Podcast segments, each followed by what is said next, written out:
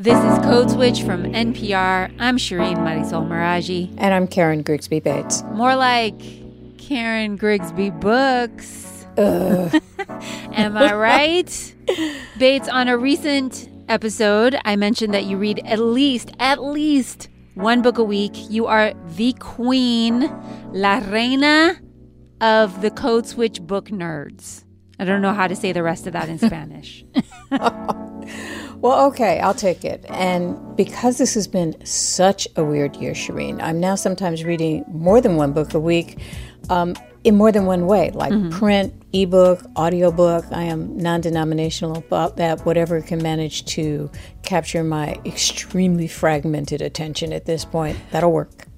Wait, why has this been a weird year? A federal judge in Wisconsin yesterday dismissed another Trump campaign lawsuit asking the election results in that state be overturned. Meanwhile, the pandemic is still worsening in the U.S. More than 224,000 new coronavirus cases were reported yesterday. Portland has seen some of the country's largest and most sustained protests following the death of George Floyd during an arrest by police in Minneapolis. Oh, all right. And by weird, we mean terrible yeah, just horrible. some minor distractions.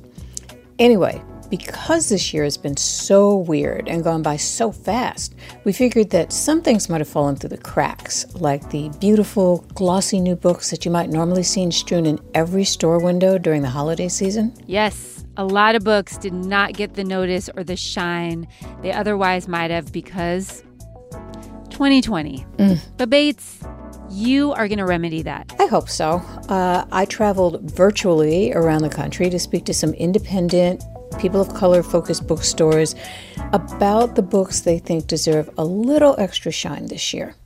Excellent. All right. So, who do we have first? Where are we going? Uh, we're going to frosty Minnesota, where the virus has actually had a weird silver lining for some businesses. My name is Nadine Teisberg. I work at Birchbark Books in Minneapolis, Minnesota. We have been insanely busy throughout this whole pandemic, luckily enough. Birchbark is owned by the author Louise Erdrich.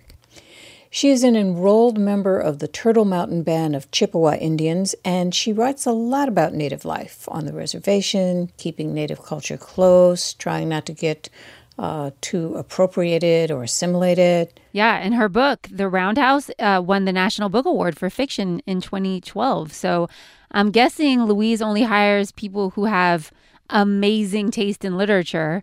So I'm really excited to hear Nadine's recommendation. I would love to recommend The Barren Grounds by David A. Robertson. He is a member of Norway House Cree Nation and he lives in Winnipeg. This book was released, I think, in September. The Barren Grounds follows two Indigenous children, Morgan and Eli, that are in the Canadian foster care system. In their newest foster home, they discover a portal in the attic to another frozen, barren ground world. There, they meet two walking, talking animals, a fisher and a squirrel, who enlist their help in saving their frozen land from a greedy white man. Ah, greedy white men ruining this world and the worlds beyond this world. Sounds like an entertaining read. Uh, apparently, it was. And Nadine's description of finding a portal into a frozen world immediately reminded me of The Lion, the Witch, and the Wardrobe. Oh, yeah. Another, remember that? Yes. It's another book I discovered in the third grade, and I still go back every couple of years and read it. I love it. Turkish Delight, Karen. That's yes, when I first learned yes. about Turkish Delight.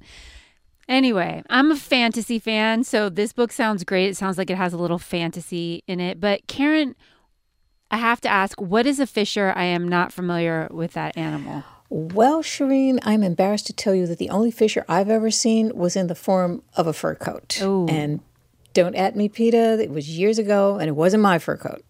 Uh, to me, fishers look like a cross between a cat and an otter. Hmm. And in the book, this fisher, like his squirrel companion, is a spirit and cultural guide. On their journey, the children learn the Cree language and about traditional indigenous way of living, so they, they finally feel a sense of community and self worth.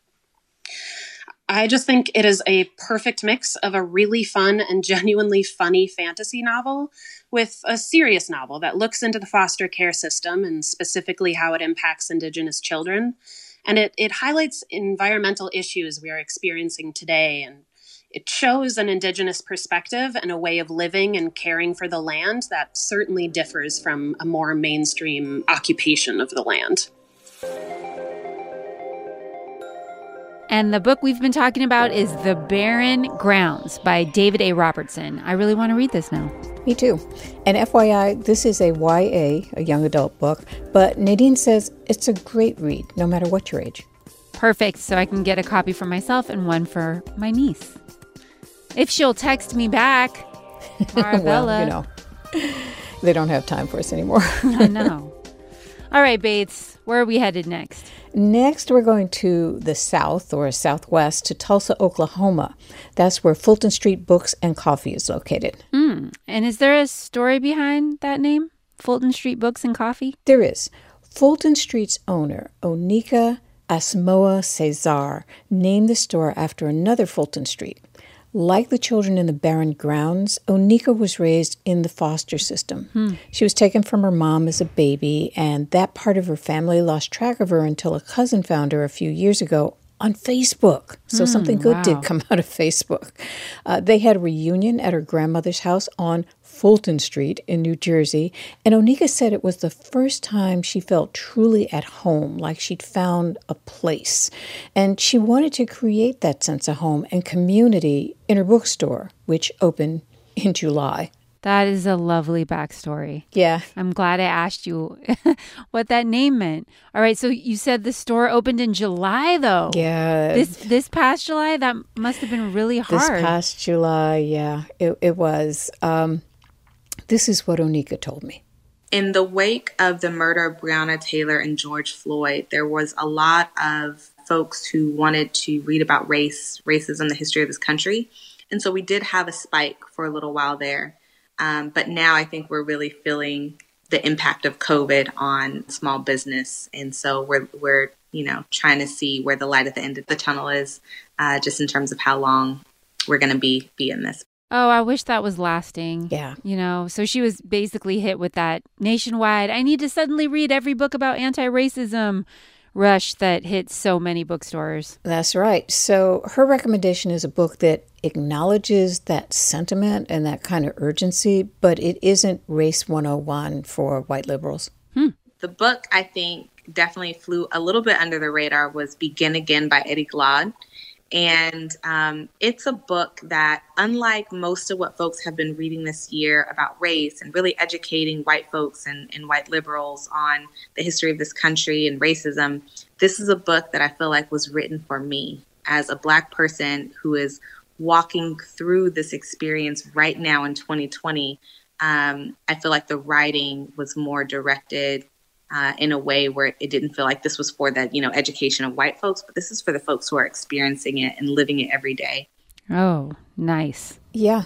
Onika says Glaude's comparison of what went before to what's happening now really helped put things in perspective for her. One of the, the themes of the book really is this notion of the after times. And so calling upon, you know, which in, in my culture, black culture, like the, the wisdom of our ancestors. So looking at the, the writings and the works of James Baldwin and what was his after times to understand the after times that we're in now um, is is a little bit like therapy, a little bit of, of healing, of validation, of instruction. Um, so so if, if folks are looking for you know a book that maybe you didn't didn't catch within all the hype, I think this is a good one. Wow, the after times. I love that. Gene always says back in the before times, you know, before COVID. And so that makes total sense, the after times. And by the way, anything that is therapeutic, I'm here for. You can never have too much therapy. God, especially these days.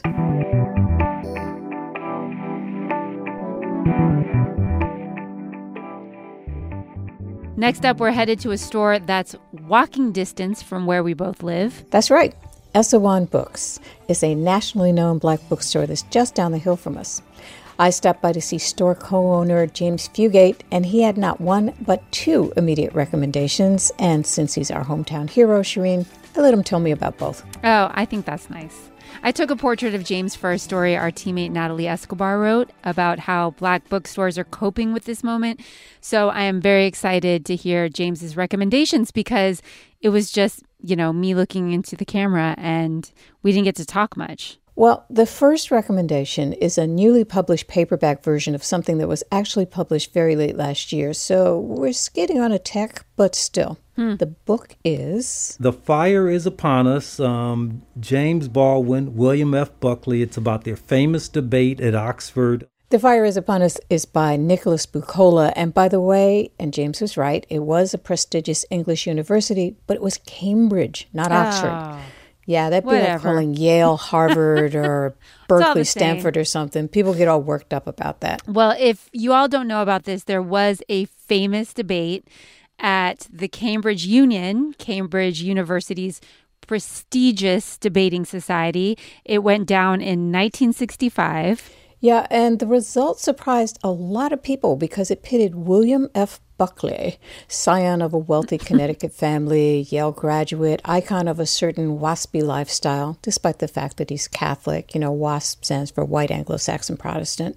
Uh, and it pitted Buckley against James Baldwin, Harlem born and raised, self educated, black, and gay. Mm-hmm. But despite his perceived disadvantages, Baldwin filleted Buckley. he was declared the undisputed winner of this closely watched debate, and people around the world watched it. Yeah. Tremendously moving moment now. The whole of the Union standing and applauding this magnificent speech of James Baldwin. Never seen this happen before in the Union in all the years uh, that I have known it. That brings tears to my eyes listening to that. Uh, it was a very, I mean, you can find it on, on YouTube. It is really fascinating. And I think Buckley seemed kind of shocked at the end. Here's James Fugate. Buckley comes up with the idea after losing this debate that the kind of ugly words that were commonly said about black people at that time, the kind of ugly policies, they just had to look and do a philosophical shift. What does he mean by that? Does he mean a shift to become less racist? Oh, no. Is a shift to become more polished, more huh. subtle about their racism than, say, the Klan or, you know, local yahoos that they saw on the news were. But um, all those guys were white supremacists. Buckley's supremacists was sort of cloaked in a erudite kind of conservatism, and it was more backdoor than the kind he sneered at, more genteel, but it was still white supremacy. Yeah. Hmm. So maybe this book will give people reckoning with their own racism quite a bit to chew on and think about. One can hope. so that's The Fire is Upon Us by Nicholas Buccola. And, you know, it makes sense that James Fugate would shout out something about James Baldwin. If my memory serves me well, there's a big portrait of Baldwin hanging right over where the registers are at Eso Won. Mm-hmm. Anyway, What's James's second recommendation? Oh, The Secret Lives of Church Ladies, which should be getting more attention, especially when you consider that it was nominated for the National Book Award for Best Novel of the Year. It is a series of short stories. It is by Dionysia Filial. I may be pronouncing her name or absolutely killing her name. Um, I think it's Disha Filial. Okay. But these short stories, every time I've read one of them, I have just been really moved. The writing reminded me of um, Junto Diaz's first book, um, Drown. James, James. Oh, James. That would be Junot Diaz. Um, obviously, names are not Mr. Fugate's forte, but back to Deesha Philyaw. She is really a very, very good writer, and I just I hope that that book continues to get more review attention and more people find out about it. It's it's really good. And as you know, Shireen, James Fugate is kind of the literary equivalent of Mikey. I don't think many of our listeners are going to get that antiquated reference, Bates.